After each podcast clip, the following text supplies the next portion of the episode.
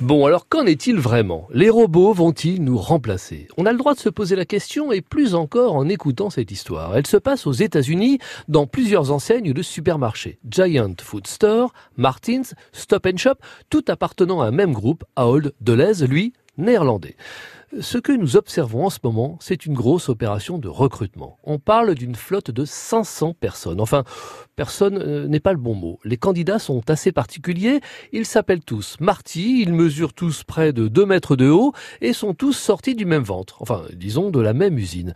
Ces candidats sont bel et bien des robots. À peine nés qu'ils ont déjà un job, eux. Tous ces magasins s'apprêtent donc à les accueillir pour les tester dans la vraie vie. Et ce qui étonne, c'est qu'ils seront, comme les humains, multitâches. Que disent leurs fiches de poste alors? Ils vont d'abord scruter les rayons, enfin je veux dire scanner les rayons pour identifier les produits qui manquent et ainsi alerter le personnel sans délai. Les ruptures de stock seront donc ainsi identifiées et les demandes de réapprovisionnement formulées. En parcourant les allées, ils vont en profiter également pour lire les étiquettes de produits et identifier les éventuelles erreurs. Et ce n'est pas tout, car Marty rime avec gentil. Ces géants vont aussi veiller à limiter les risques d'accidents en magasin en prévenant le personnel dès qu'ils auront détecté un sol glissant.